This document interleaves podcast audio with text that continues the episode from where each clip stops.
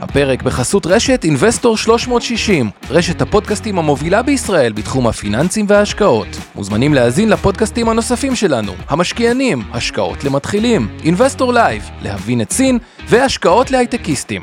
הופק ונערך על ידי שמע, פודקאסטים ויצירות סאונד. השקעות למתחילים אבנר סטפאק ועומר רבינוביץ' עוזרים לכם בצעדים הראשונים בעולם ההשקעות.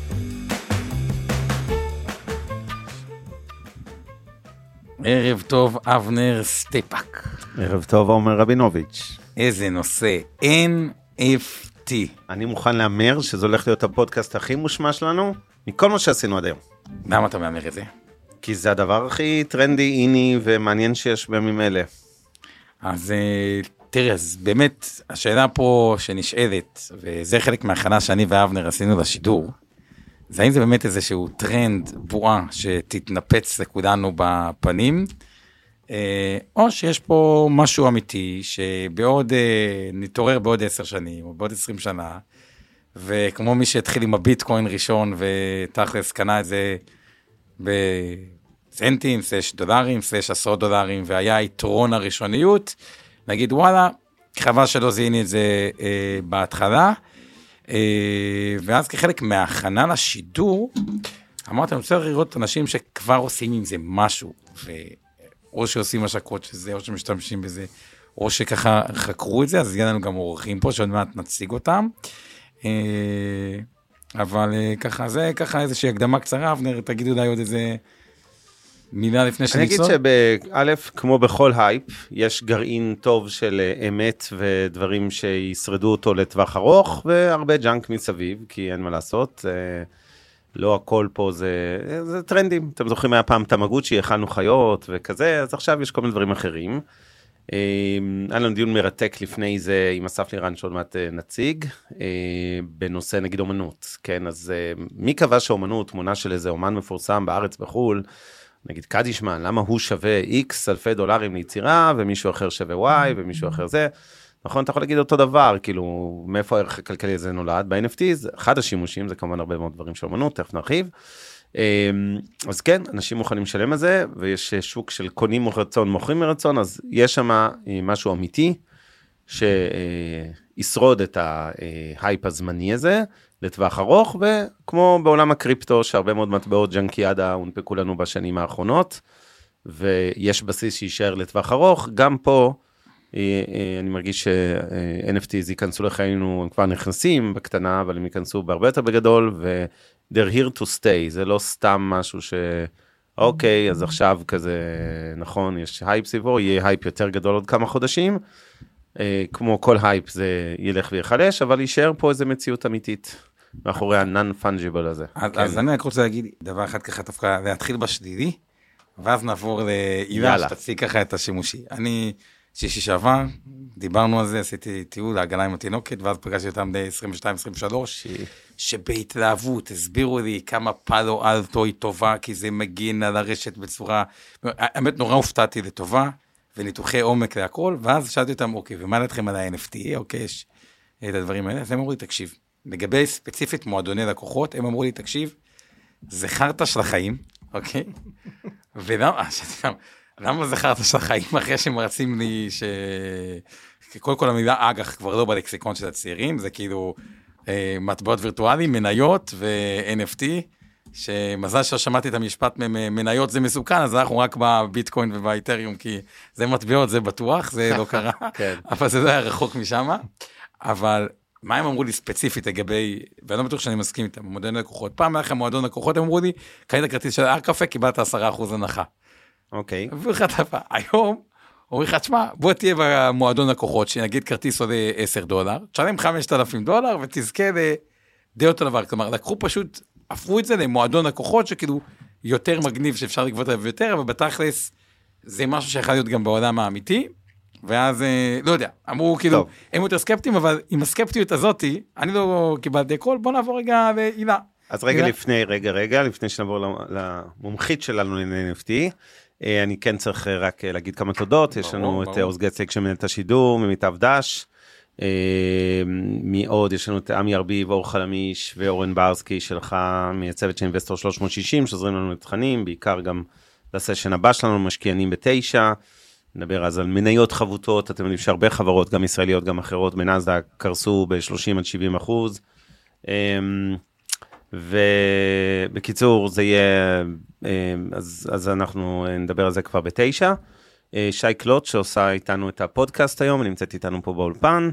ויש לנו אה, כמובן את שיר פלדמן ומיכל כץ, האלופות שעושות תמלול לחרשים ולקויי שמיעה, וגם לכל מי שרוצה לראות כתוביות, המוזמנים closed caption בזום.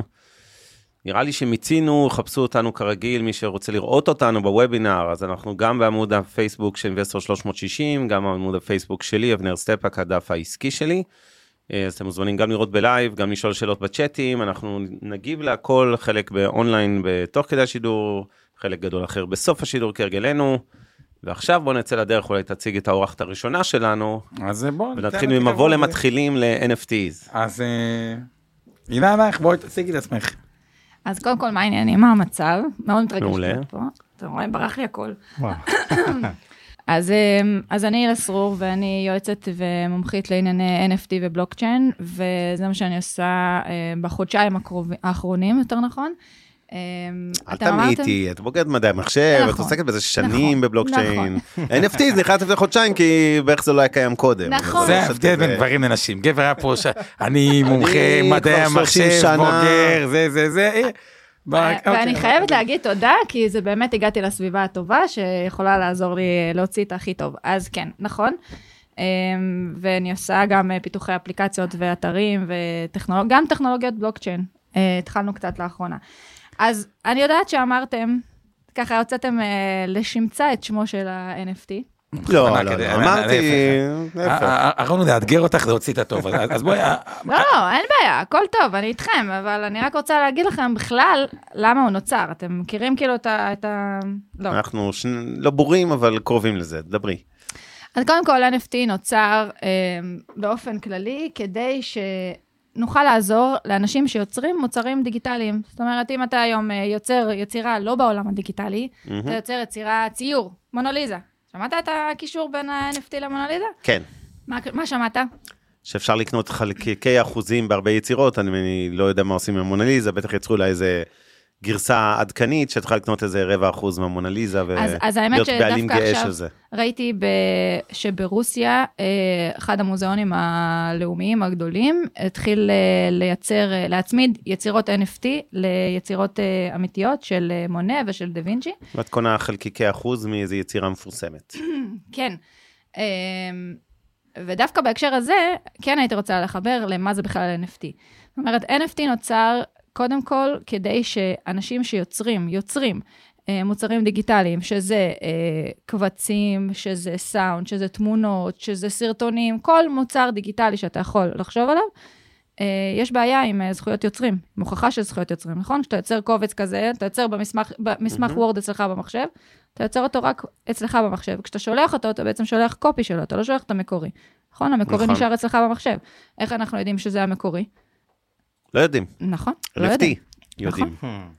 ואז נוצר NFT. כשה-NFT בסופו של דבר זה איזשהו אה, חיבור, איזושהי אה, אה, תווית שיושבת על בלוקצ'יין, שמוכיחה שמי שיצר את, ה, את הקובץ, את התמונה, את הסרטון, את המוזיקה, את הציור, הוא בעצם הבעלים המקורי של, ה, של המוצר הזה. ולכן הוא גם יכול למכור לנו יחידות קטנות מתוך אותה יצירה לצורך העניין, נכון? כדי... מה בעצם מוכרים, רק להבין? מוכרים לי נניח יחידה כמו מניה בתוך היצירה הזאת, נניח שאני כמו הבן שלך מפיק מוזיקלי, עשיתי איזו יצירה מפורסמת, איך קוראים לו אגב? קוראים לו NSR.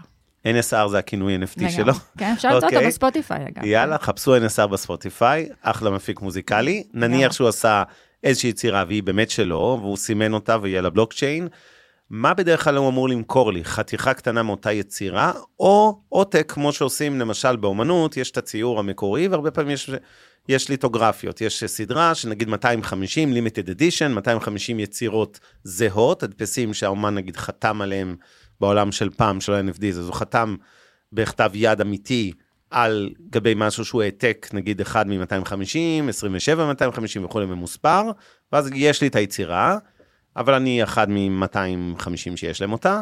זה הפורמט, או הדוגמה הראשונה שאמרתי, שיש רק יצירה אחת ואני קונה איזה חלקיק ממנה? אז ככה, בוא נחלק את התשובה לכמה דברים. קודם כל, טכנית, אתה יכול ליצ... ל... למכור NFT אחד, non-fungible token. אתה לא יכול כן, לחלק כן, אותו. לא אמרנו, סליחה, התחלנו, רצנו, רצנו, NFT, רצנו, NFT. רצנו, רצנו. מה זה NFT? NFT? non-fungible token. מה שזה אומר, שבעצם אה, הוא אחד ויחיד, אתה לא יכול לשבור אותו לחתיכות. אה, למשל, אם אנחנו מחברים את זה שוב למונליזה, מונליזה היא ציור אחד, אתה לא יכול למכור חתיכות שלה, נכון? אתה אוקיי. מוכר כיצירה, כ-one piece. נכון. וזה בדיוק ה-NFT. אתה לא יכול לשבור אותו לחתיכות, כמו למשל, אתה לא יכול לקחת חתיכה, כמו למשל, אנחנו מדברים על ביטקוין, למשל, נכון? ביטקוין כן. הוא גם כן יישום של בלוקצ'יין, נכון. ואתה יכול לחלק אותו. יש לך אה, כמו סאטושי. כל מטבע, נכון? כן, כן. ב-NFT, בעצם אתה לא יכול לחלק אותו, הוא אחד ויחיד, והוא מוצמד אה, לרשת הבלוקצ'יין. עכשיו, מה הכוונה? אני לא יכולה לחלק אותו לחתיכות ולמכור אותו, אבל בעצם הוא גם אה, רק string. זאת אומרת, הוא לא באמת אה, התמונה. כשאתה קונה NFT שהוא תמונה, הוא לא. באמת התמונה. ידעת את זה? לא, אז מה אני באמת קונה? לא אז הבנתי. מה שאתה באמת קונה, קודם כל ככה. עותק, כמו אז- שאמרתי, אז אז זה לא מליטוגרפיות בדיוק ואומנות, עותק, אחת כי מ- ה-NFT מוצמד לתמונה, אבל התמונה יכולה גם להשתנות. אני יודעת שאני מבלבלת עכשיו וואי, ככה וואי, קצת וואי. את בוא הכל. נ- בוא נתחיל מה- מהקל. התמונה לא השתנתה. כן, עכשיו, מה קניתי בעצם? קנית ב-NFT. בעצם איזושהי תעודה, תעודת אחריות, שיש לך, שאתה הבעלים של התמונה הזאת, אבל קנית את התעודה, לא קנית את התמונה. אוקיי, את הציירת, ציירת ציור. נכון, דיגיטלי לשם הפשטות, או לא מדהים. דיגיטלי, לא חשוב. אבל מה זה יפה? אני מאוד אוהב אותו, אני רוצה לקנות אותו. אוקיי, קניתי ב-NFT את הציור. עכשיו, הציור הוא שלי, אבל הוא אצלך פיזית, נכון? נכון, נכון. יופי, אם אני רוצה אותו אצלי בבית, אז במחסן, אז אני יכולה להדפיס לך. אותו, יש שירות כזה. אפשר. אוקיי, זה יעלה לך. יותר? אין בעיה, אני אוסיף קצת כסף, זה יהיה שלי, אבל ואיך אני יודע שרק לי הדפסת אותו ולא אה, הפצת אותו בעולם לעוד מלא אנשים נאיבים שקנו ממך NFT? כי NFTים קנו רק אחד, אז הבנתי. טכנית אפשר, אבל כשיש לך בעלות על, אה, על ה-NFT, אז יש לך בעצם תעודת אחריות שה-NFT הזה הוא שלך. שה-NFT הוא שלי, למרות שאת היצירה המקורית. יכול להיות ש... נכון. כי היצירה המקורית, התמונה, הקובץ הדיגיטלי, יכול לשבת בשרת חיצוני אחר, לא על הבלוקצ'יין, והתמונה עצמה יכולה להשתנות. אוקיי. אבל רגע, שנייה, שנייה, לפני שאנחנו הולכים רגע לקטע הטכני רגע. אוקיי. פה שיחה מוקדמית. איזה, מה הם התחומים שבהם הם מתאימים ל-NFT? כלומר, אני זוכר שדיברנו בשיחה המקדימה, היו כל מיני תחומים, דיברנו, אוקיי, אומנות, דיברנו, אז אז אני אספר לכם. כן. אני אספר לכם פרי סטייל על התחומים. סבבה? Uh, התחום הראשון, uh, עולם הגיימינג הוא עולם ש-NFT מאוד מאוד אוהב, ו- ועולם הגיימינג מאוד אוהב NFT. Um, בתוך עולם הגיימינג, וגם אוטוטו לא בתוך עולם הגיימינג, בתוך עולם המטאוורס החדש, שזה עוד שם שכולנו בטח שמענו, יש סביבו הייפ. בתקופה האחרונה, מטא גם, כן. בתוך העולמות האלה, בעצם לכל אחד מאיתנו יש איזשהו אבטאר משלו. וכדי להראות שאנחנו אה, ייחודיים ושונים ולא דומים לשאר השחקנים שנמצאים במגרש, אנחנו רוצים להלביש את עצמנו, להראות את עצמנו בצורות אחרות. נכון? אתם מכירים את זה ממשחקים. אז אני יכול להלביש את האבטאר שלי בחליפה של גוצ'י או פראדה, כאילו, ו... אם גוצ'י או פראדה ייצרו, בהחלט. יצרו NFT כזה. כן. אז אני אקנה NFT, אז יהיה בעצם לי כל חליפה פריט- שהיא רק שלי, כל של פריט האבטאר שלי. שאתה תלבש, שהאבטאר שלך ילבש, הוא בעצם NFT. זאת אומרת, אם זה אוקיי. משקפיים, אם זה נעליים כל פריט הוא ואין אותו NFT. לאף אחד חוץ מלאבטאר שלי? זה לא מדויק. כי אוקיי. למשל גוצ'י יכולה להוציא... בעולם האמיתי תדפיס בגדים. רגע, גוצ'י יכולה להוציא מתוך, אה, מ-NFT ספציפי, יכולה להוציא ממנו 50 יחידות. אוקיי, אבל זה סוג של לימיטד 50 אדישן, יחידות, נכון? כן. אני יודע מראש בדיוק. כמה יש על נכון. הבלוקצ'יין. נכון. מהחליפה הזאת יש רק 50, אז נכון. אני יודע שאני אחד מ-50, אבל בעולם האמיתי יכול לקחת את אותה חליפה ולמכור אותה בחנויות גם ב-5,000. ואז אנחנו מגיעים לשימושיות השנייה של, ה, של שהיא? ה-NFT. אה, אז אחד אמרנו זה ההלב- ההלבשה של האבטר, השימושיות, השנייה זה בעצם, אה, אה, אם אנחנו מדברים על עולם האופנה, אז בתוך עולם האופנה, בתי האופנה הגדולים בעצם אוהבים לייצר אה, פריטים שהם one piece. שמעת על זה בטח, נכון? אני קצת מתעסק בזה, כן. יפה. אז uh, כשהם מייצרים one piece, אפשר להצמיד לפריט אופנה הזה uh, NFT, ואז בעצם אפשר לייצר לו תאום דיגיטלי או תאום בעולם הפיזי. זאת אומרת, מי שקונה את הפריט בעולם הדיגיטלי, קונה בעצם NFT, ואפשר להלביש את האבטר, את זוכר את האבטר הקודם? כן, כן. אפשר להלביש את- להלביש את האבטר. של קרל לגרפלד, כן. בדיוק, אפשר להלביש אותו על האבטאר שלך. אוקיי. ואפשר לעשות את זה גם הפוך, זאת אומרת שמי שקונה את ה-NFT, יכול לקבל את ה one piece, אה, איך אמרת, קארל? לגרפלד, זה? כזה מעצב מדהים שנפטר ברור, לפני אה, שנה. נכון. אז רק בשפת העם, תשאלו את הילדים שלכם באבטאר, במשחקים שהם משחקים, אה, כמו סנדבוקס ורובלוקס וכל מיני כאלה איפה שהם נמצאים ואתם כועסים נכון. עליהם כל היום, אז יש להם אבטאר, אז שם הם לובשים את הפריטים האלה, אז מי שככה יש לו ילדים, שיעשה פשוט השלמה עם הילד איפה הוא מבלה וירחיב על מונח האבטאר, ויכול את הילד שלו עד כמה האבטאר אה, חשוב. לו, לא חשוב לו. כן. משחק מספר מספרים, בחודש הקודם, רק להבין, בעולם הגיימס נמכרו 8,102 NFT, ובעולם המטאוורס 11,408 אה, אה, פריטים של אה, אה, NFT, זה בשימושים אה, האלה, ככה ממה שאני קורא. כן, אז אה, דרך אגב, אה, טוב, אנחנו מתחילים לבלבל, אבל בתוך עולמות הגיימינג אפשר לקנות גם אדמות. כשלמשל הזכרת את סנדבוקס, כן, סנדבוקס, כל מיני ראפרים כאלה, ואנשים נכון. שקונים לידם את הקרקעות, כי זה נורא יוקרתי. נכון, כן. נכון, נכון, וגם בתי אופנה, אם אנחנו מגדירים את אדידס כבית אופנה, אז אדידס קנתה שם. גם כן מתחם, לא להעליב, תעשי לי לא טובה. מעליבה, אה, אבל אדידס למשל יצ- יצרה לעצמה גם כן מתחם שם, בתוך המטאוורס הזה שנקרא סנדבוקס, ו- אוקיי. וכל מי שנכנס לתוך, קונה NFT בתוך אה, אה, אדידס, אדידס ב game. כן, אז... מה הוא אה, מקבל מהחיים אמיתיים גם משהו? יכול להלביש אותו בסנדבוקס. אה, אוקיי, יכול זה להלביש. אותו. אגב, אוקיי, באופן מפתיע. זה יותר יקר לפעמים מהפריטים, בטח. כאילו, אני זה- בטח שהוא ברור, לא אבל... מפתיע עכשיו, אני אני על לא מופתע. האבטאר, זה יותר, הפריט לאבטאר הוא יותר יקר מהפריט בעולם הפיזי. נכון. מדהים. אוקיי, אז התחלנו להגיד שיש ארבעה שימושים, שניים נגענו, הגיימינג היה הראשון, השני עולם האופנה, השלישי, השלישי הוא בעצם אה, מועדון צרכנות, אה, אפשר להגיד מועדון חברים אקסקלוסיבי. בוא אוקיי. ניקח סתם דוגמה, אה, לא סתם דוגמה, יש דוגמה מהעולם האמיתי, זה יכול להיות, תן לי זמר מפורסם שאתה ממש אוהב, אדל. אדל. יודע איזה זמרת ספציפית? זמרת, אבל, אה, בדיוק. כן. אז בוא ניקח את אני אוהב את אדל. אילי בוטנר. אילי בוטנר, כן, אין בעיה. אז נניח שאילי בוטנר, יש לו המון, מה? התאום שלי. תמיד אומרים לי שאני דומה לו, אומרים לו שהוא דומה לי, זה מצחיק אותי, אבל בסדר. אז יש לו המון מעריצים, נכון? שאוהבים אותו, המון. כולם קונים את, ה, את השירים וכל מיני פלטפורמות שונות, נכון? כן. שומעים את השירים שלו.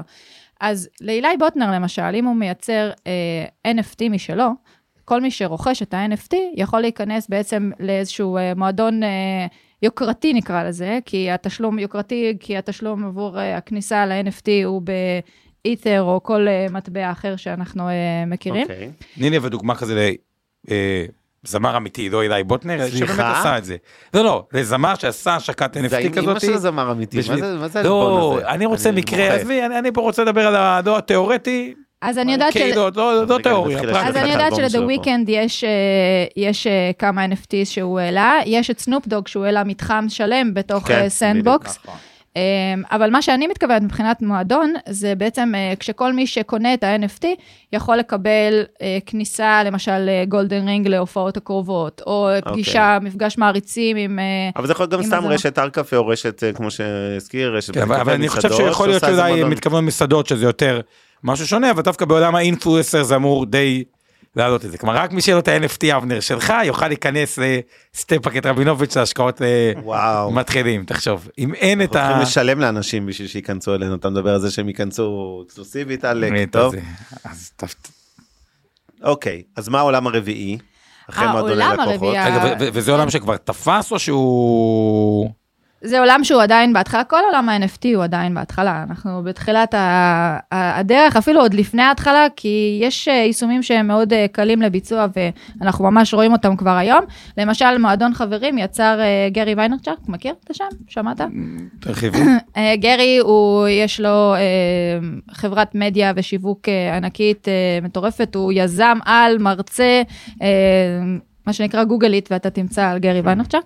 וגרי יצר אה, אה, קלפים משלו, הוא גם מצייר, יש לו גם יכולות לצייר, אז הוא פשוט לקח את היכולות הזאת וצייר קלפי NFT, כשכל מי שקונה את הפריטים הייחודיים שלו, אה, יכול בעצם אה, להיכנס למועדון החברים שלו, שמועדון החברים מקנה כניסה לשלוש השנים הקרובות, ל- לוויקון שלו, לכנסים שלו, אה, כנסי... אה, כנסים שהוא עושה ובכמה בארצות נגיד הוא הברית. מכר כזה קוד NFT? אמ, אני יכולה להגיד לך בדיוק. אוקיי, רגע. יש כל מיני מחירים. לא, לא, לא קריטי, אבל זה יותר כאילו עשרה דולר, או יותר עשרת אלפים דולר, או יותר מחירים באיתר. באיתר. אז כמה נגיד איתריום, מה זה כזה... יש פה אה, 18, 69 איתר, יש פה 27 צריך איתר. להכפיל בשלושת אלפים. 69 איתר, אז אה, לצופים של 70 איתר כפול 3,000, אה, זה לא מעט כסף. זה מת... רגע, שנייה, אני צודק? יש פה אחד שעולה 18 איתר, והתשלום בדולרים זה 59,192. הבנתי, 59 אלף מה דולר בשביל להיות... מקבלים ב-60 אלף דולר נעגל מספרים? כן, 60 אלף דולר. מה מקבלים. בשביל זה? מקבלים קלף אה, עם תמנון, אה, שגרי ויינרשך צייר בעצמו, וואו. ובלי סקפטיות וזלזול, יש לזה שוק, ומקבלים לא. כניסה, חבר מועדון לשלוש שנים. לא, שלוש שנים, הם יכולים לבוא לכנסים שלו ולדברים כן, האלה, זה גם כל מראה... שנה יש כנס. כן. תראה, אל תשחק על זה, כי כי בתוך הכנס שאתה... אני לא ש- צוחק, יוני אסיה, היזם והמנכ"ל של איטורו, שהוא גם דירקטור אצלי במיטב דש, הוא קנה איזה חתול, ציור של חתול, נכון. באיזה עשרת אלפים דולר, וזה נהיה איזה מיליון דולר ב-no time, כן. כאילו, כן. לא, אבל הוא צריך גם למכור עושים אותו במיליון כסף, דולר. זה לא, חבר'ה, זה לא קורס באומנות אה, שימושית או בכרטיסים לא, להופעות. לא, כי כי מה שאני הבנתי אבל, שבקטע של ה...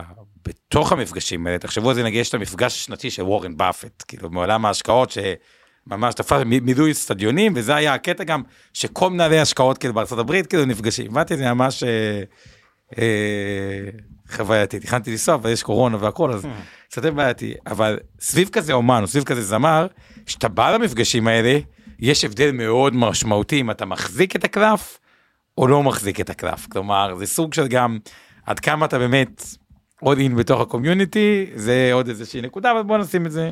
נכון, אגב, אני חושבת שכל ההייפ עכשיו סביב ה-NFT, זה עולה ו- ועוד יותר אה, צף, בגלל שאנשים אה, רוצים להיות עוד פעם במקום הראשוני, כי הם פספסו את מהפכת הביטקוין. אז אני חושבת שיש פה איזשהו אה, מקום שאנשים רוצים להיות במקום הראשוני הזה, לקנות את החתול הראשון, את האייפ הראשון, את המקומות האלה, כדי להיות... כל פעם שאומרים את החתול הראשון זה קצת אני מאבד את זה, אבל בסדר, בוא. למה? לא, למה? אבל- למה? כי עם כל הכבוד ליוני אסיה, מאיטורו ומיטב דש ואת הדברים האלה, ויש כבוד, אוקיי. אני סקפטי לגבי החתול שלו ששווה מיליון דולר, אני סקפטי לגבי החתול ששווה עשרת אלפים דולר, ואני גם סקפטי אם היו אומרים לי ששווה חמשת אלפים דולר. אבל אוקיי? אמרת את זה לפני חמש שנים גם על הביטקוין. לא, ממש לא. אוקיי, זה שונה לגמרי, אבל בוא נשים רגע בצד את החתול, אבל ממה שאני הבנתי, זה פותר למובילי דעת קהל דרך... יש המון מובילי דעת קהל שיש כן, המון המון קהילה, מאזינים, יש להם נכון. קהילה מטורפת, נכון, ואין להם נכון. money business model, וזה זה דרך, לגמרי. אה, כאילו money business model, מודל אה, עסקי, אוקיי. כי זה, זה אומר שבעצם אה, יש לך קהילה, ואז מ-day one הם יכולים לעשות השקה של איזשהו NFT, ו-מ-day one יש להם כבר רכישות ל-NFT שהם יצרו. אה, וגם עושה בידול בקהילה, מי שיש לו יותר יכולות אולי יותר קרוב, מי שזה, זה, אוקיי, זה דווקא מגניב, זה תחום שאני יכול להבין אני חייב. להגיד, בצ'אטים בינתיים יש הרבה סקפטיות על הסיפור, ואנשים שואלים אותנו, הרגשה של בן בועה נקרא לזה, ובגדים לדמות במשחק, נשמע שאפשר להתעשר מזה, כותב נמרוד נראה לי קצת בציניות. אה, אבי מוסיף, חבר'ה, אתם לא מרגישים שזה איזה ישראבלוף עולמי פה שמתפתח בעולם ה-NFT, תתעוררו, זה מזכיר את בועת הצבעונים בהולנד. זה צודק, בועה- יש בזה בועה- בהחלט. בועת יפן, ביפן הם חיים ככה כבר שנים. משחקים עם בובות ומשלמים כן, על זה הרבה מאוד תמגוצ'י יצא כסף. משם, אני מזכיר. כן. בוא. בוא בוא רגע, שנייה, זה- זה זה התחום השלישי, הנושא של קהילות וה money business model סביב קהילות, ואני מכיר הרבה מנהלי קהילות שגם מאוד מתוסכלים, שכאילו באמת יש שם המון המון עוקבים, פייסבוק לא מרשה להם להוציא קהל החוצה, וממש בעיה עסקית, אז זה משהו אחד. מה התחום הרביעי? אז בלוקצ'יין הביאה אה, בשורה שבעצם אה, היא עוזרת, אה, הטכנולוגיה הזאת עוזרת לעשות אה, שקיפות. זאת אומרת, אפשר לראות בכל זמן נתון, אה, גם, אה, גם עכשיו, אם אתה תפתח את איתרסקן, אז אתה יכול לראות בכל זמן נתון מה היה בתוך הארנק. אה, איטרסקן, למי שלא מכיר, רק כן, אומרת, זה- איתרסקן. זה כן, המחברת של כל נכון, הפעולות שנעשו על הבלוקצ'יין. כן. אה, בעצם, אתה רוצה כמה מילים על בלוקצ'יין? לא, דיברנו, אבל סבבה, אז, אז מה שאני אומרת זה שבעצם הטכנולוגיה הזאת אה, הביאה את היכולת לקבל אה, שקיפות לגבי תהליכים ומה שקורה בתוך אה, התהליכים וההתפתחות של מוצר, ומה שהשימוש הרביעי שאני רוצה להציג זה בעצם אה, אה, חיבור ושקיפות לגבי מוצרים שאנחנו קונים. אתה הולך אה, בסופר או אתה הולך אה, למסעדה ואתה רוצה לאכול את אה, מנת הסלמון שלך הכי טעימה והכי טובה, איך תדע שהדג הוא טרי והרגע הוא נמשע מהמים? NFT, ברור. מה? NFT, איך לא כל חשבתי על זה הרגע. אני קם. מה, לא חשבת? מה? אמרתי, אז איך NFT פותר את זה? אז אה, אם אנחנו מצמידים בעצם אה, לדג. NFT לדג, או בעצם אה, לחברה שמייצרת את הדג, אז אנחנו יכולים לראות אה, אה, איך עוברת אה, שרשרת האספקה, החל מהשלב שהדג אה, נמשע מן המים, עבר אל הדייג הראשון, וככה לישב באיזה מקררים, ובעצם אה, אתה יכול להבין מה התהליך שהוא עבר לפני שהוא הגיע אליך לצלחת. הבנתי, כלומר מתעדים את זה ב- ב- באיזושהי דרך ב-NFT. אז איזה ארבע ה- אה, שימושים. התחומים, אני רואה פה, אוקיי, בסדר. בוא נמשיך קצת ועוד רגע נגיע לאסף, אבל עוד ככה דגשים שמבחינתך לגבי NFT שאת אה, רואה או מה חושבת. צריך אה, בן אדם שרוצה גם להשקיע בתחום? הוא לא רוצה להתעסק, הוא לא רוצה להרים פרויקט של NFT, הוא פשוט רוצה לנסות להרוויח מבלי ליפול לבור של כל מיני בועות אה, מצחיקות כאלה, כמו שהזכירו לנו, בצדק. כאילו משהו שיש לו סיכוי ריאלי להיות השקעה טובה לטווח ארוך. מה הוא בעצם צריך לבדוק בכל העולם האינסופי הזה שמתפתח עכשיו של NFTs? הוא לא רוצה באמת, לתמוך באיזה אומן, הוא לא מחפש לגדל חתול וירטואלי, הוא בסך הכל רוצה להשקיע איקס כסף, כנראה חלק קטן מאוד מהתיק שלו, כי זה אזור מסוכן וספקולטיבי, ולקוות שהוא יתעורר בעוד חמש שנים עם הרבה יותר כסף מזה. אני לא מדבר על אלה שרוצים להתעשר בתוך אה, שבועיים, כי הם קנו חתול וירטואלי שעלה פי 100 בשבוע. מה, מה צריך לחפש? אגב, קווטר 4 השנה, שתבין, שאתה אומר לחפש, quarter 1 2021 היה 1.2 מיליארד ב-NFT מכירות, כן, quarter 2 1.3, quarter 3 10.7 מיליארד, וואו. quarter 4 11.6 מיליארד, בטח ברבעון הזה יהיה כבר מעל 20 אה, מיליארד דולר דולר עסקאות של NFT. של עסקאות של אה, NFTs, אה, שזה לא מעט, רובם אגב סטטיסטית, למעלה מחמש מיליון, פחות מ-10 דולר, כמיליון בערך אני רואה פה, בין 10 ל-100 דולר, אבל הכי הרבה זה בין 100 דולר ל-1,000 דולר, יש למעלה מ-10 מיליון אה, אה, עסקאות, וגם יש לא מעט עסקאות בין 1,000 ל-10,000, וגם לא מעט בין 10,000 ל-100,000 דולר. איפה הבדידות? בין 100 אלף דולר למיליון דולר זה יותר אה, בודד, והחתול של יוני אסיה הוא מאוד בודד, אה, מעל אה, מיליון. חתול, חתול תענון. סליחה, חתול שמי... את הזה. אוקיי, אז, אז יש פה זה, אני רוצה רגע, אוקיי, קאט, ויש פה סיפור שאני, דיברנו NFT ודיברנו כאלה דברים, בשביל להשיק NFT, המילה שחוזרת על עצמה הכי הרבה זה קהילה. קהילה וכל מיני דברים שאולי הילדים שלכם יותר, תשאלו את הילדים שלכם מה זה דיסקורט, איפה שהם נמצאים כל היום בצ'אטים של המשחקים, וכמובן פייסבוק וטוויטר, שבכלל צריך להגיד מילה טובה על טוויטר ועל הרמה שם, אה, במה שקורה היא סופר אה, אה, מאוד עלתה, ודיוני עומק גם של מנהלי השקעות, מנהלי קרנות גידור, אה, וגם סביב ה-NFT. ואז יום שישי, אה, הלכתי למישהו שהוא גם יזם אינטרנטי, גם חבר, גם משקיע אה, אה, אצלנו, אה, עם אשתי, ביום שישי בערב, והוא סיפר לי סיפור, אמרתי לו גם, תשמע, יש לי אה, יום שלישי וובינר על, אה, בין השאר על NFT, וסיפר לי סיפור מטורף שהוא עכשיו באמצע השקת NFT, אז זה יחבר אותנו קצת. גם איך עושים מזה כסף כיזם, וגם איך משקיעים כ... אה, אה. אז אם אתה רוצה להתייחס לעוד דברים שהילה אמרה, וגם בוא תסביר גם מה אתה עושה ואת הסיפור שלך. אסף לירן, אז אה, ככה במה קצת אליך. ערב טוב לכולם, סוף סוף אני מדבר, יש לי כל כך הרבה עוקבים שאני הכנסתי לצ'אט ואומרים, מה, נו, מתי אתה? מת... טוב. אז כמו שעומר אמר, אה, עומר מנהל לי את הכמה שקלים שאני הרווחתי בחיים שלי, אז אנחנו מכירים הרבה שנים.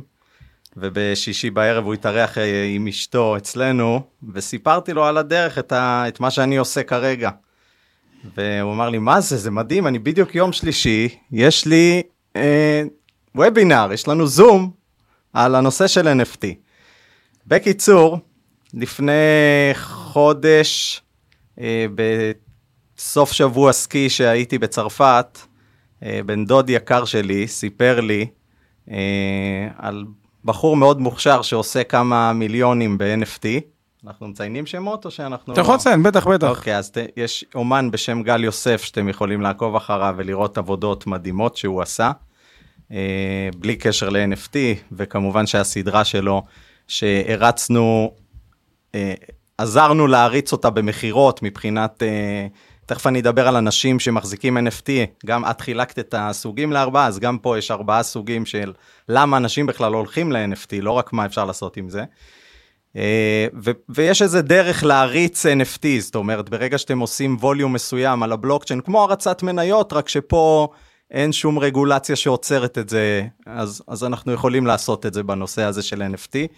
אה, וככה היה, ואז אמרתי, זה הזמן לעשות NFT משלנו. כן, אבל גל יוסף, ממה שכאילו הוא עושה NFT לאנשים כמו, לא יודע מה אתה, ג'סטין ביבר. כן. וכאילו גם אמנים, וזה כאילו ברמות של מיליון- מיליוני דולרים. אז זה כאילו. גדל לשם, זה לא התחיל משם, הוא התחיל פה מהפייסבוק, ולאט לאט ראה אותו איזשהו ראפר אמריקאי שחיבר אותו למי שצריך, והיום עוקבים אחריו הרבה גדולים, אה, תוכלו לראות באינסטגרם. הוא עושה גם קולקציות מדהימות. מדהים. מדהימות. כן, ש- אבל, אבל הרצון שלהם, של אותו ג'סטין ביבר ואותם אמנים, זה כאילו, זה מצות יותר כסף מהקהילה או מהמעריצים שלהם, או כאילו, בסוף מה שיהיה, המוטיב- בסוף שיהיה סדרה שלהם, הם רוצים להוציא NFT משלהם, הם לא יודעים לצייר, הם צריכים להביא... אז הוא כאילו, אוקיי. אבל בוא נשים את גל יוסף בצד, כי אני הולך, אה, עומר אמר, קרא לזה בועה, אבל אותי כיזם זה לא מעניין, אני מחפש בועות, זה לא, איך תקרא לזה, זה פחות חשוב, אני רוצה לקפוץ על הבועה הזאתי. ואני מכיר אה, לטעמי את הצייר הכי טוב בישראל, שקוראים לו שלמה כהן, ובטח כולכם ראיתם את האיורים שלו לפחות פעם אחת. אה, שלמה מצייר, מאייר את הקריקטורה היומית בישראל היום כבר 15 שנה, והוא גם זוכה בהרבה מאוד פרסים ברחבי העולם, יש לו מעל 11 תערוכות שהוא מציג בהם, עוד מעט תהיה תערוכה גדולה בחולון שתוכלו להגיע לראות. ואני הולך ישר לטוב מכולם ופונה לשלמה, ואני אומר לו, שלמה, אתה עושה עכשיו ציורים מאוד יפים, והם על חולצות ודברים כאלה שאתה מוציא וספלים וזה נורא נחמד, אבל יש את ה-NFT, שמעת על זה? ושלמה הוא ילד בן 78 שלא שמע על זה, אז החלטתי להשמיע לו ולהתחבר איתו בקולקציה שאנחנו עשינו.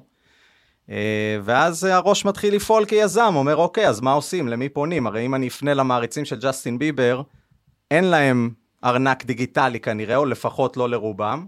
בוא נפנה למי שיש ארנק דיגיטלי. אז הלכתי לקהילה שאני הכי מחובר אליה בעולם של הקריפטו, אני משקיע שם מאות אלפי דולרים בנושא של קרדנו. לא, לא המלצה, איך אתם אומרים? יש לכם את הסשן? כן, כן, אחרי זה נגיד, אתה לא, כמובן כן. שמיותר לציין שבעולם ה-NFT, אה, לא יודע אם להגיד שכל אחד יועץ עם יועץ השקעות, כי אני לא יודע אם יועצים כן. מכירים, אבל כמובן ששום דבר פה הוא לא. המלצה שתי מילים על קרדנו, הקרדנו הוא המטבע בעצם האבולוציה השלישית של הקריפטו. אם ביטקוין הייתה הראשונה שבה אי אפשר לשים חוזים עתידיים, הגיע איתריום ואפשר חוזים עתידיים, בעצם אפשר לכתוב חוזה if this then that. זאת אומרת, אני יכול להיות עכשיו בעלים של איזשהו נדל"ן, אם הסוחר שילם כסף שכירות, אני מקבל את הכסף אוטומטית. אפשר לכתוב חוזה כזה, בלי המידלמן. בדיוק, והיום עושים חוזים כאלה, אגב, גם בנדל"ן, אנחנו עוד מעט נקנה נדל"ן אה, בבלוקצ'יין. אה, קרדנו, אגב, שהממציא שלו זה צ'ארלס הוסקינסון, שתכף נדבר עליו, הוא היה שותף של ויטאליק ופיתח את האיתריום עם אחוזים העתידיים. רק מה שהיום, חידש הקרדנו? בדיוק, הקרדנו, ה- ו- ו- ה- ויטאליק רק זה מי יצר... אה, עדיין איתריום. מחזיק את האיתריום. שמחזיק את האריתריום. אה, צ'ארלס עשה את הקרדנו, שזה בדיוק מבוסס על הנושא הזה, רק אה, שהאימות, יש כמה הבדלים בעצם. האימות בביטקוין ובאיתריום, הוא למעשה קוראים שאנחנו צריכים בעצם להחזיק כסף אצלם. הגז פי, לכל טרנזקציה יש גז פי, כמו שאנחנו משלמים עמלה לבנק, יש עמלה פה לקוראים. מי שקורא את העסקה זה בעצם מי, שמאמת אותה. מי שרושם אותה. מאמת אותה אוקיי. על הבלוקצ'יין. אה, אז יש שוני ב-proof of stack ו-proof of work, לא יודע, אפשר לגעת זה בזה? קצת, אה, אתה יורד לרזולוציות מקצועיות. אתה יכול ה- במילה אחת אז. במילה אחת, בביטקוין, אנחנו, בשביל לקרות ביטקוין, לאמת את העסקאות, אגב, ואם לא היו קוראים, אז לא היינו יכולים לעשות טרנזקציות על הרשת, בשביל לקרות, מתבצעת בעצם עבודה מתמטית, חמישה או חמישים מחשבים עובדים לפתור את המשוואה, ורק אחד זוכה בסוף בכסף. זאת אומרת, בזבזנו חשמל של 49 מחשבים אחרים, שעשו את הפעולה ולא זכו בתמלוגים האלה כי הם לא פתרו ראשונים את המשוואה. באיתריום עובד גם כן בצורה הזאת של proof of work, והקרדנו הוא הראשון שעושה את ה-proof of stake. כלומר, אם אתה רוצה לקרות עסקאות בקרדנו ולאמת אותם, אתה צריך מראש להשאיר את הכסף אצלי. זאת אומרת, אתה לא יכול לאשר עסקה שאין לי את הכסף שלך אצלי מראש. אז זה מייעל מאוד את הרשת. אגב, גם איתריום היום עוברים לפורמט כזה, כן. באיתריום 2 זה כבר יהיה ככה. Mm-hmm. אבל נכון להיום, הגז פיז, או בעצם העמלות של מעבר של כסף של איתריום מאחד לשני, הוא עצום. בשביל לעשות עסקת איתריום, גם אם אני רוצה להעביר 20 אה, דולר, העמלה היום היא 50 דולר. בשביל להעלות גם NFT. ל- כן, לרשת... לעשות מינטינג כן. ל-NFT, באיתריום אגב, כן, NFT כן, אפשר באיתר... לעשות באיזה ברור. רשת שנרצה, mm-hmm. עם חוזים עתידיים אגב, אי אפשר NFT על כן. ביטקוין, כן. אבל החוזים בקרדנו הם עולים 20 סנט. זה הבדל עצום. הבנתי, כלומר, מה, מה שבא לפתור קרדנו, זה במקום שיהיה 50 מחשבים שעובדים על בעיה, ואחד מקבל את הכסף, ובגלל זה, כי 50 ניסו, והוא גם הפסיד לפני זה כמה פעמים, הוא לוקח 50 דולר על הרישום, אז קרדן אומר, וואלה, בוא תשלם 20 סנט ותן לי לעשות את הרישום, רק הזכרת הכסף אצלי, משהו כזה, בוא... זה, תחד... זה אחד מהיתרונות שלו, אני לא רוצה להיכנס לתחום okay. אוקיי. של, ה, של הקריפטו, אבל יש המון יתרונות לקרדנו, גם במיר, בכמות uh, טרנזקציות שהוא יכול לעשות לשנייה מול כל האחרים, okay. כן. ועוד הרבה דברים אחרים שמקבלים עליו ערך, גם כשהכסף יושב אצלך בארנק ואתה עושה דליגייט, אתה בעצם מצטרף לאיזשהו פול של קוראים שמאמת את הכסף, אתה מרוויח חמישה אחוז בשנה, כמובן שתלוי בשווי הקרדנו. היום הוא דולר וחצי, מחר הוא יכול להיות uh, שלושה דולר, ובעוד חמש שנים גם עשרה דולר. Uh, אז זה לגבי הקרדנו, אבל בואו נחזור רגע למה שאנחנו עשינו. אני מאוד מעורב בקהילה של הקרדנו בעולם, מאוד... Uh, כמה זה הקהילה שאתה אומר של הקרדנו? מיליון איש יש בפייסבוק, יש מיליון עוקבים לצ'ארלס הוסקינסון, שהוא, כמו שאמרנו, אחד ה...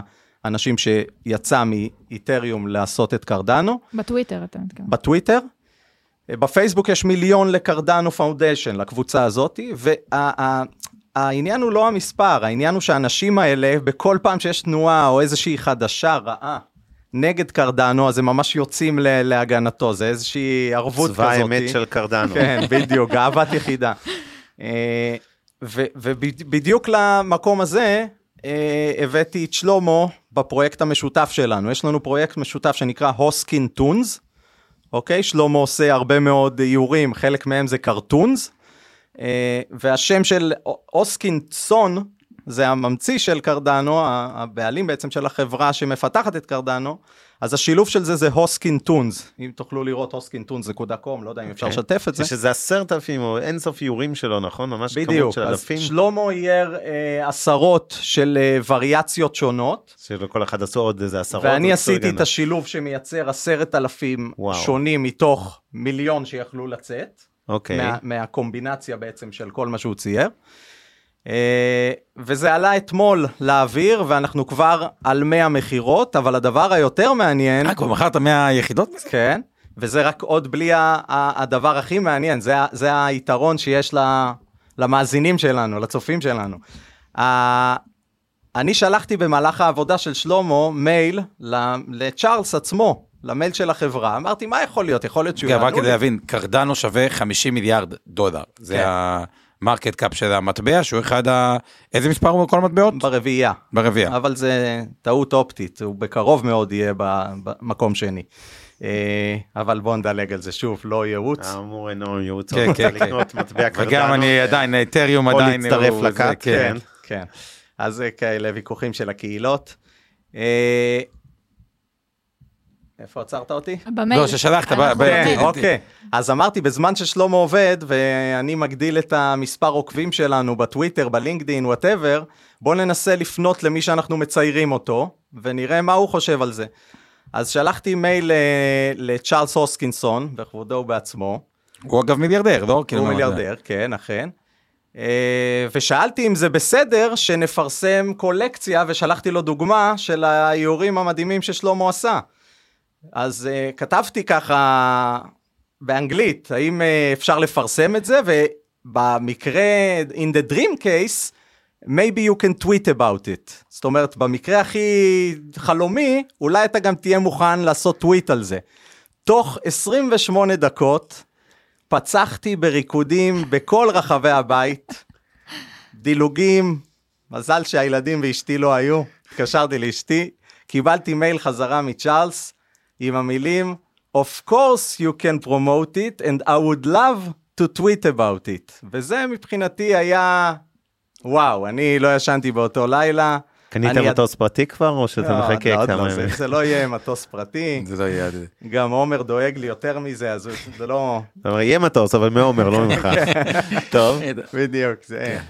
אה, אבל כן, אין ספק שזה Game Changer, וכרגע אוקיי. אנחנו... אז, אז, אוקיי. בעצם, מה אתה עושה? אתה מוכר עשרת אלפים את אותם ציורים ששלמה אה, יצא שצריך להגיד, גם הוא בתור אומן, כמו כל האומנים, והוא בטח היה התעשר מכל ה... מה שהוא אה, אה, עושה, לוקח אותם עשרת אלפים ומוכרים את זה במה, בכמה כסף. לא, וגם למה שמישהו יקנה את זה, מה, מה הלוגיקה, הראת לי, אני זוכר ביום שישי, בדיוק. מה הסיבה שאנשים קונים, אבל בוא... אז תן- גם אמרתי קודם שנדבר על זה, אה, אנחנו מוכרים כל NFT ב-45 עדה, שזה המטבע של קרדנו, אה, שכרגע הוא 1.5, אז זה סביב אה, 65 דולר, משהו כזה, 62. אה, אז כל תמונה כזו ב-60 ומשהו, כלומר אם תצליח באמת למכור את כל העשרת אלפים, עשית 650 אלף דולר, סוג של יש מאין, צריך להגיד את זה.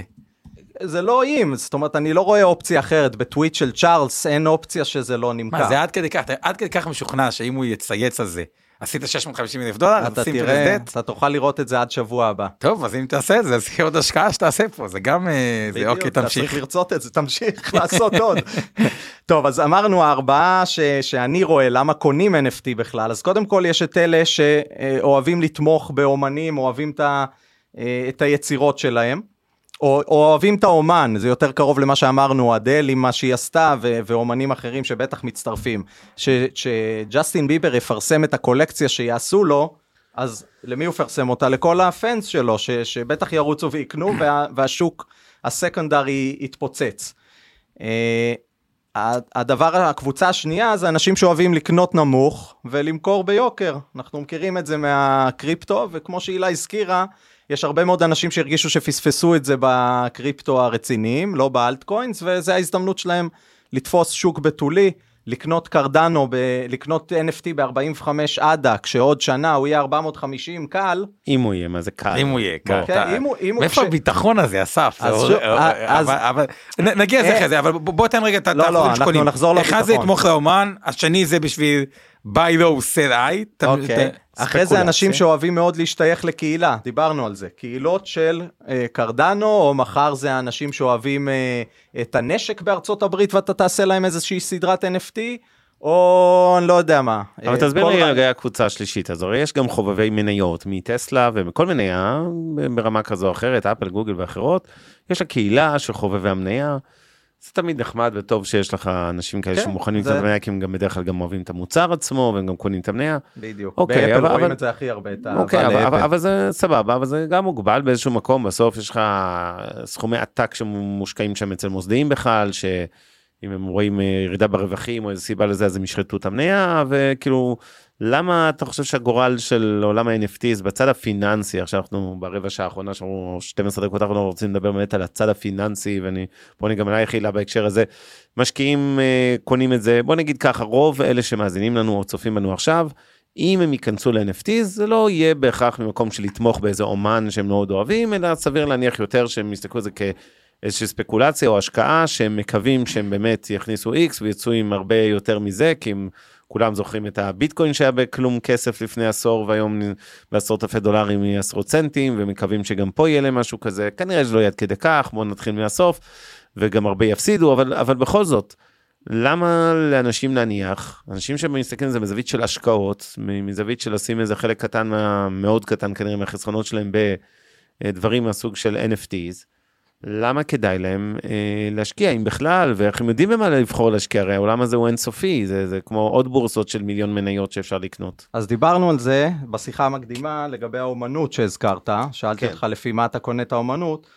אה, כמובן שהיצירה צריכה להיראות לכם, אתם לא, אני מניח, אני, אני אדבר בשם עצמי, אני לא אקנה איזשהו למה כזאת שצוירה בעיפרון ועכשיו אה, מישהו חתם את זה למטה. שוב, הנושא של buy low, sell high הוא מאוד חזק פה, אבל מעבר לזה, אבל מה הבסיס אחפש- הכלכלי לזה? כן, זאת אומרת, נגיד אתה אומר, אוקיי, אתה מוכר היום ב-45 עד, קח את הדוגמה שלך, עזוב, כן. זה הזה. בן אדם קונה את זה, למה שהמחיר, כאילו יש עשרת אלפים, כאילו בוא, בוא תסביר לי מה הלוגיקה, למה אה. שהמחיר אמור לעלות, למה כי- כזה כי קרב? יש, אז אמר, דיברתי על זה, נכנסים ל- ל- לצ'ארלס ואתה רואה שיש לו מיליון איש שרוצים את זה. אז אם מיליון איש רוצים ויש רק עשרת אלפים, הוא אומר, מה קורה? מה למדנו בשיעור לא, הראשון מה, פה? כל המיליון באמת רוצים את הכ- כ- כרטיס של, אה, או הרבה מהם רוצים? ודאי. אתה, אתה... תראה, זה לא- עניין של קהילה. כאילו, יש פה קהילה של מיליונים שעוקבים אחרי הבן אדם הזה, ואם הם עוקבים אחריו כבר בטוויטר, ואתה הולך לייצר NFT שמותאם אליו, אז כן, יש פה איזושהי התכנות. אז אז אוקיי אז, אז יש באמת הקטע גם של ההשקות שאני רוצה רגע שתסביר את זה כי, כי אמרת שיש השקה כמו שהשקה וזה וגם הזכרת את ה- ביום שישי את הנושא של אה, limited או אה, לא limited edition שיש כאילו fear of loss.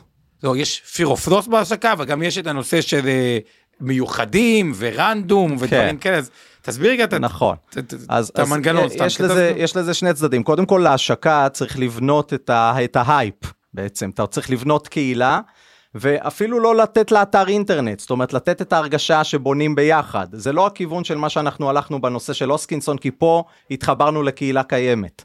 אבל אם היינו צריכים לעשות NFT לקק"ל, או אני לא יודע, משהו בארצות הברית בנושא הזה של היערות בארצות הברית, של יוסמיטי לדוגמה, אז היינו צריכים לבנות איזשהו הייפ של לתת לקהל שמצטרף אלינו לבנות טוויטר, לבנות דיסקורד, לדבר איתם כל יום, ללטף אותם, לתת להם להשתתף בהחלטות של איך ייראה הלוגו, ואיך ייראה הדמות הבאה, ואיזה אלמנטים אתם חושבים שצריך לשנות, וזה בעצם לבנות את הקהילה, אתה נותן להם להרגיש שהם עשו את הקולקציה הזאת. אתה מחבר אותם לתוצר בסוף, ואז אין להם ברירה. אני חייב לי, זה משהו שאני עשיתי, אני חייב שיהיה לי כזה, לא? אוקיי תמשיך אז זה פעם אחת. הכיוון שאנחנו הלכנו הוא רק בגלל שהקהילה כבר קיימת. אני אוקיי, אז הקהילה מניח, קיימת אתה משיק לה ואז כאילו יש קטע של כאילו איך כאילו אני איך רוצה- זה מתבצע כזו השקה תכלס כאילו. אני רוצה לקבל תמונה של הממציא של המטבע שאני כל כך מאמין בו ומחזיק אותו. אני מחזיק 200 אלף דולר בקרדנו, אז אני לא אחזיק 45 דולר בתמונה של מי שהמציא את המטבע שאני כל כך מאמין בו? אמיתי? אבנר העניין- לך זה נשמע הגיוני? לא. העניין הילה. בתוך המקום הזה, זה שצריך לשים לב, זה שזה כמו אה, ביטקוין, נכון? אין הרבה מטבעות, באיזשהו שלב זה ייגמר.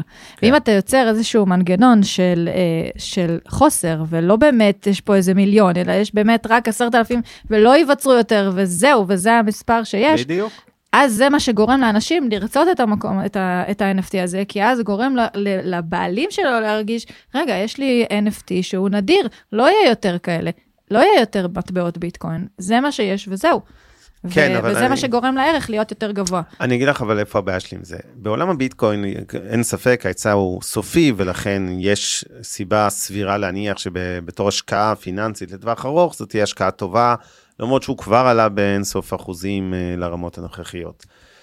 בעולם ה-NFTs זה נכון שלכל NFT ספציפי יש אה, אין, ס- זאת אומרת, אה, סכום סופי עשרת אלפים יחידות של אה, תמונה מסוימת או, או לא חשוב מה, או איזה בגד באופנה ודיברנו על דוגמאות, אה, אבל יש אין סוף NFTs שאפשר לייצר, זה לא מוגבל. נכון. אז אני אומר אוקיי, יעלו על הפטנט הזה, ייקחו דוגמאות כמו הבן שלך במחילה, או גל יוסף במחילה ממך, אה, כל מיני אומנים, בין אם זה אומנים מוכרים היום, אה, אם זה סתם ציירים, זמרים, אה, לא חשוב, אה, וידאו ארט וכולי, יבינו את הפטנט, יגידו גם אני רוצה, גם אני רוצה, ויכול להיות שההיצע המצרפי הזה של המון המון NFT זה ליצירות אמנות שונות, פשוט יוריד את המחיר שלהם.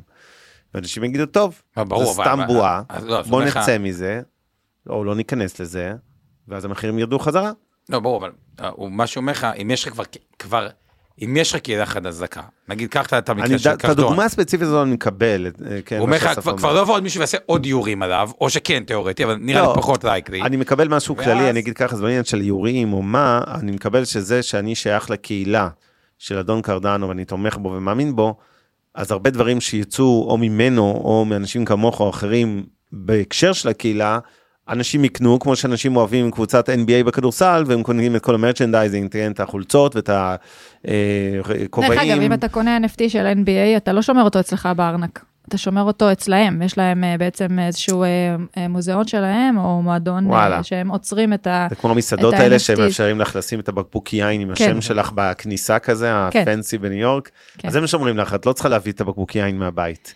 אני, אני נכנסתי לתוך עולמות ה-NFT והבלוקצ'יין, אה, אותי באופן אישי זה עניין מתוך העולמות העסקיים. לראות איך הטכנולוגיה הזאת יכולה לפתור המון, המון דברים בתוך העולמות העסקיים. למשל, חברות וארגונים שהם בעצם מתחרים בעולם הפיזי, הם יכולים לשבת על אותה רשת בלוקצ'יין ולחלוק מידע באופן אה, סודי. אבל זה עולמות הבלוקצ'יין. מה שאני חושבת שההתפתחות הבאה של NFT, זה החלק היותר מעניין, וזה כאילו מעבר להייפ שקורה עכשיו. יש משהו שנקרא, מונח שנקרא DAO. DAO זה בעצם uh, Decentralized uh, Automated אורגניזיישן. Organization, thank you. ובעצם uh, הארגון הזה הוא, יש לו בעצם uh, תצורה שונה ממה שאנחנו מכירים על ארגונים היום. כמו שאנחנו מכירים uh, חברות וארגונים שיש להם uh, מנכ"ל, סמנכ"ל וההיררכיה, ה, uh, וההיררכיה של, אה, של ארגון. בעצם דאו פותח את כל השיחה הזאת על מקום שבעצם כל המשתתפים בתוך הארגון הזה, שהוא יושב על בלוקצ'יין, שהוא מתבסס על אותם אה, ערכים כמו ש-NFT אה, מגיע אליו, בעצם כולם שווים. ולכל דאו כזה יש בעצם איזשהו טרז'רי, יש בעצם איזשהו מאגר של כסף, ואיתו אפשר לעשות טוב בעולם, אגב, אוקיי. ואפשר uh, לקנות גם NFTs, ואפשר גם, uh, uh, זה עולם. ובארגון השטוח הזה יש גם אנשים שיש להם גם זכות הצבעה, זה קצת מזכיר מה שהיה פעם בעולם שלנו של מניות. היו מניות רגילות, נכון. מניות אחד, מניות חמש, מניות שכאילו הצבעה בקיצור, נכון. שמקנות לא רק זכות כלכלית אלא גם זכות להצביע, אז את יכולה לעשות ארגון שטוח של עשרת אלפים איש, אין מנכ"ל, סמנכ"ל ועובדים, הם כולם נכון, שווים. כולם שווים, אבל מתוך עשרת אלפים נניח ש-500 או 1,000 או לא משנה איזה מספר, גם מקבלים החלטות. נכון. מה ויש, עושים עם הכסף שבארגון. ויש מחיר כניסה לתוך הארגון הזה, זאת אומרת, כן, כדי, זה לקנות, כדי להיכנס לתוך הארגון צריך הזה, לקנות צריך לקנות, NFT. בדיוק, או NFT או טוקן שהוא uh, מותאם, uh, אוקיי.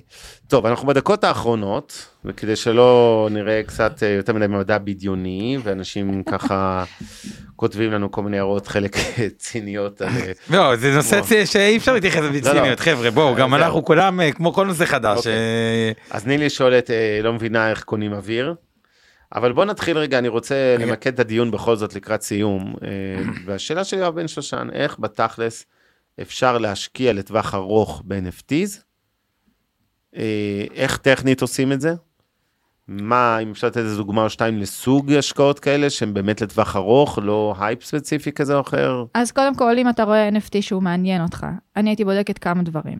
אחד, כמה נדירות יש ל-NFT הזה, כמה הוא נדיר, ויש כלים טכניים גם שאפשר למצוא אה, ברשת, אה, לראות איך אפשר לראות מה הנדירות. כמה המלאי הפוטנציאלי? כן, כ- מעבר למלאי, כמה הוא נדיר עצמו. זאת אומרת, גם אם יש 50 יחידות מה-NFT הזה, כמה הוא נדיר ומה הפוטנציאל שלו להמשיך להיות נדיר ובעתיד.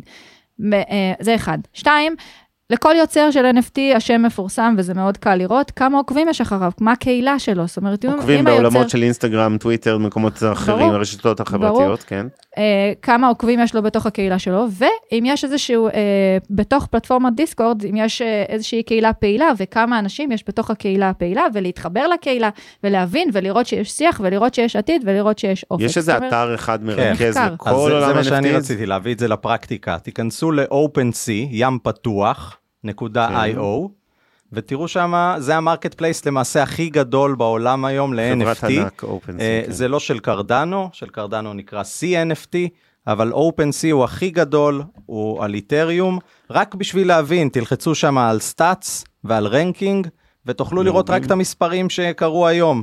300 מיליון דולר נסחר רק היום ב-OpenSea, ב-NFT. אפשר גם דרך OpenSea לקנות ולמכור, כן. או זה רק כן. גם לקנות את ה- ולמכור, וגם כשאתם לוחצים על אז זה כל... כמו בייננס כזה? זה בעצם הבורסה זה ל-NFTs? marketplace, market. place, כן. נכנסים, רואים כמה. items, אחרי שבוחרים את הקולקציה, יש לכם בצד שמאל כמה items יש, כמה בעלים כבר קנו, זאת אומרת, יכול להיות אפשר לראות ממש את כל הפרטים. 4,000 בעלים, והכי חשוב זה ה floor price. המחיר הכי נמוך שאפשר לקנות היום, אה, אחד מה-NFT בקולקציה הזאת. רק כדי לקנות, אך, משפט אחרון, כדי כן. לקנות ממש NFT בתוך OpenSea, צריך לחבר איזשהו ארנק דיגיטלי, אה, הארנק הכי נפוץ זה MetaMask, אה, רק... MetaMask? MetaMask, כן. אוקיי. ואז- ואפשר, אה, תמיד שואלים אותנו על קריפטו, ואיך מחזירים את זה לשקלים, מה קורה? אוקיי, קניתי כבר עובדים עם NFT. exchange, מאוד השקעתי- קל, היום לישראלים עובדים אפילו עם, עם רגע. שקלים, נכנסים ל Binance, זה ה exchange הכי גדול והכי מוכר, ועובד גם עם שקלים, כרטיסים כן, שהם לא זה 16 לקריפטו. ספרות. לא, לקריפטו בכלל. לא, אבל אה, NFT ספציפית. גם להחזיר אגב לבנק, זאת אומרת אפשר למכור ב Binance את הקרדנו, או. ביטקוין או איתריום ולקבל חזרה ו-NFTs שקלים. בבורסה הזאת של OpenSea? NFT אתה? מכניס אותו לתוך הארנק של MetaMask למשל, אוקיי. ורק צריך לשים לב בעיית אה, אה, אבטחה, וצריך לשים לב שכשאנחנו משתמשים בארנק, אה, יש ארנק חם ויש ארנק קר. נכון. אז כשאנחנו משתמשים ב MetaMask זה ארנק שהוא נמצא ברשת, אז כדאי לקנות, לשים בארנק ה MetaMask, ואז להעביר אותו לארנק שהוא קר, ארנק offline.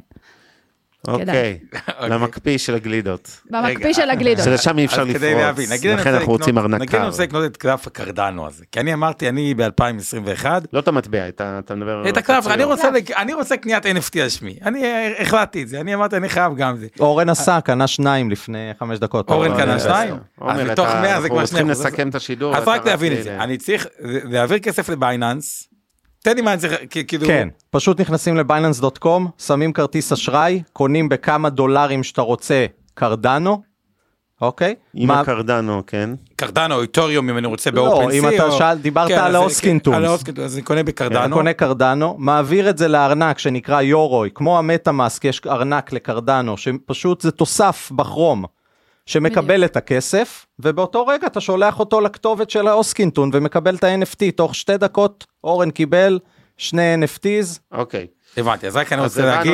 שום דבר, שום כן. דבר. הוא לא המלצה פה, וזה מי לא שקונה את הקלף. אז רק אני אגיד, אם זה יהיה שווה אפס, לא לבוא בטענות, ואם יהיה שווה 450, אשריכם, אוקיי? רק כדי שלא יצא אני זה, אבל אני... אנחנו הולכים לייצר סדרת NFTs על עצמנו. אנחנו אגב, מהלבלב של עומר. לא. בוא בוא נעשה את זה אבל יותר. טוב בוא נעשה שכן אין סיכון שמי שלא יצא לו כסף מזה תמיד יכול לבוא אליי חזרה ולקבל 40 בעד החזרה את ה-40 עד ה... אה, אפס סיכון. את ה... זה. אז אוקיי. שאלות זריזות אחרונות, אה, זאב תבור, יש חתימה דיגיטלית לקובץ שמוכיח מי היוצר ושהוא לא עבר שינוי, אז זה יש במילא, אז למה צריך NFT? זה ה-NFT. לא אי אוקיי. אפשר בק- בקבצים אני יכול לזייף את זה ב-NFT אי אפשר לשנות שום הנה, דבר בבלוקצ'יין מה אוקיי. שנכתב נגמר. NFT יושב על הבלוקצ'יין בעזרת חוזה דיגיטלי, חוזה חכם. אה, אביב, זה נשמע כמו בדיחה, מיליונרים יכולים להמר על סכום שלא יזיז לאף בן אדם נורמלי. אומרים לי שבאפט וגם אבא שלי להבדיל הם מתגלגלים מצחוק אם הם שומעים את הדיון הזה. אה, אני חושב שהם צודקים בכנות. לא, אה, זה נמרוד אומר שזה זה נשמע כמו ניסיון. להתעשר מאומנות. כמה מיליארדרים אתם מכירים שהתעשרו מאומנות? טוב, יש הרבה אנשים שהתעשרו מאומנות, זה לא דוגמה טובה, גם יוצרים אגב וגם נכון. סוחרי אמנות. כן. אבל אין ספק שפה הכמות של המעורבים היא גדולה לאין ארוך מהכמות שמעורבים בשוק האומנות, אז באמת יש פה סיבה טובה לשאול. זה גם יותר זמין, זה דיגיטלי. אה, כן, צוחקים על קהילת הח- החתולים שלנו. אה, דניס ומישל, נשמע כמו ההצעה של דניס ומישל להכנסה פסיבית של 80 שקלים בחודש, קמפיינים דיגיטליים. טוב. דני אומר לנו שזה הפירמידה הדיגיטלית החדשה. נמרוד שואל איזה בנק ייתן לכם להעביר סכומים גדולים בלי אישור של מס הכנסה, על החוק בהלבנת הון שמעתם או שברצינות? לא זה לא עניין אין בעיה משלמים על הכל מיסים מה אין, אין לזה קשר בכלל. ברגע שמעבירים כסף מבייננס. אני אני רוצה לראות את תפקיד השומה, שאתה- אומר לו, קניתי קלף. מה זה? גמרנו את עומר אבל אני קניתי. אוי זה אתה צריך לצלם. אני מצלם. כן עומר, מה רצית לספר? לא. כי בחור, מה הבעיה? אתה בא לפקיד שומה. אתה מכיר את קרדנו? כי פשוט קניתי קלף ומכרתי אותו ברווח ואני רוצה לשלם מיסים על הקלף של ה-NFT. של ה-NFT שמכרתי ברווח. מצ'אנס. שהוא נפרד מהאיתריום, פשוט היה ויכוח, וקרדנו מעביר יותר מהיר. עומר פה, איי, אה, איך הוא עשה לנו זילות בכל מה. שעשינו היום. מה זה הדבר הזה. תמשיך. טוב, יאללה חברים, אה, גמרנו, בהחלט אה, אחד המערכונים הטובים, כמו ששרה פוגל כותבת, ויואב מוסיף, אחד הפודקאסטים הכי טובים ever, אני מבטיח שיהיה מואזן, לא יודע מה גרמנו פה לאנשים. אה, יכול להיות שאנחנו, אה, לא יודע, נעשה סקר מוניטין שלנו, יכול להיות שהוא על הקרשים עכשיו, אבל בסדר. אה, מקסימום תראו, בחתולים. חתולים דיגיטליים, אנחנו אוהבים חתולים, כמובן אנחנו לא זה. טוב, בקיצור, כמות הבדיחות בפיד פה היא באמת אינסופית, אני. מצטער, אני לא יכול להמשיך כרגע. אני חושב שיכלו לשים את כל הפודקאסט הזה בלי סאונד, ואז להגיד שזה כותרת שיחה על אה, ביטקוין מלפני עשר שנים. זה נכון, גם לפני NFT. עשר שנים- שים את הפודקאסט הזה על NFT. בדיוק, תוכלו לקנות אותו ב-NFT, חתיכות ממנו, אז אנחנו נגיד לא, ככה. חתיכה. רגע. רגע, עומר, תשע וארבע דקות. אנחנו צריכים להתחיל אה, לסיים. אה. כולם, אה, כן, הגשש החיוור המודרני, אתם צודקים, אבל אני חייב להגיד במילה של רצינות. סיימנו עכשיו אה, פודקאסט על NFTs, וובינר פודקאסט, ובאמת, אה, כמו שאסף לירן שיושב לצידי, אה, שהוא אחד האורחים שלנו לצד הילה סרור, שהיא מומחית לתחום הזה של NFTs, אה, כמו שהם אומרים, לפני עשר שנים הייתם אה, עושים את אותו session על ביטקוין, הוא היה בערך ב-10-20 סנט, וכולם מתפקעים מצחוק, ומסבירים לכם שזה הבועה של הצבעונים בהולנד, וכל מיני בדיחות אחרות, וגם אז עומר ואני היינו מתפקים מצחוק, ובדיעבד אנשים עשו מזה מיליארדים, אז יכול להיות שגם ה-NFTs אה, מתחבאים המיליארדים הבאים, אי אפשר לדעת, אני כן אגיד את מה שאמרתי גם אה, במשדר קצת בשלב מוקדם יותר וגם בעבר, שאני חושב שיש שם משהו אמיתי, ולצד זה, כמו בכל דבר אמיתי, כשמתחילים מהטרנדים וההייפים האלה, אז אה, רוב ההשקעות האלה ייגמרו פחות אה, מלבב. אה, אבל אה, כמו שאני מאוד מאמין שביטקוין ואתריום are here to stay, וזה לא איזה אה, משהו שיעלם בעוד אה, עשור מהחיים שלנו, להפך. גם חלק מה-NFTs יהיו איתנו פה לטווח ארוך, ובכלל בטכנולוגיה, כמו של הבלוקצ'יין, וגם בקונספט שמאחורי NFT, יש הרבה מאוד דברים חכמים אה, לטווח ארוך, והרבה דברים שהם לא קשורים רק להשקעות אגב, אבל גם בהשקעות אני חושב שזה יהיה אה, משמעותי, ומזה אנחנו נסיים את המשדר, אז נעבור למשקיענים, רק תודה. אה, נגיד תודה לשניכם. אז סרור. אסף, קודם כל, סחטיין על היוזמה, לקחת עדיין, לזהות עולם חדש, לקחת מישהו מברלין שמאייר קרטון, ובתקווה שתצליח לעשות מזה באמת את אותם... אני אומר לך שאתה יצרת מטוס פרטי ב-28 דקות האלה של כן. הטוויט של הבחור, תזכור. 600 אלף דולר לעשות מ-NFT, זה, אם- אם תעשה את זה... איזה 600, הרבה יותר עשר. אתה לא, זה השקה ב-45, השאר אה, זה סופר מרשים. סבלנות. מעניין אותי ברמה האישית, כאילו, מה יקרה עם זה, ושיהיה מלא בהצלחה.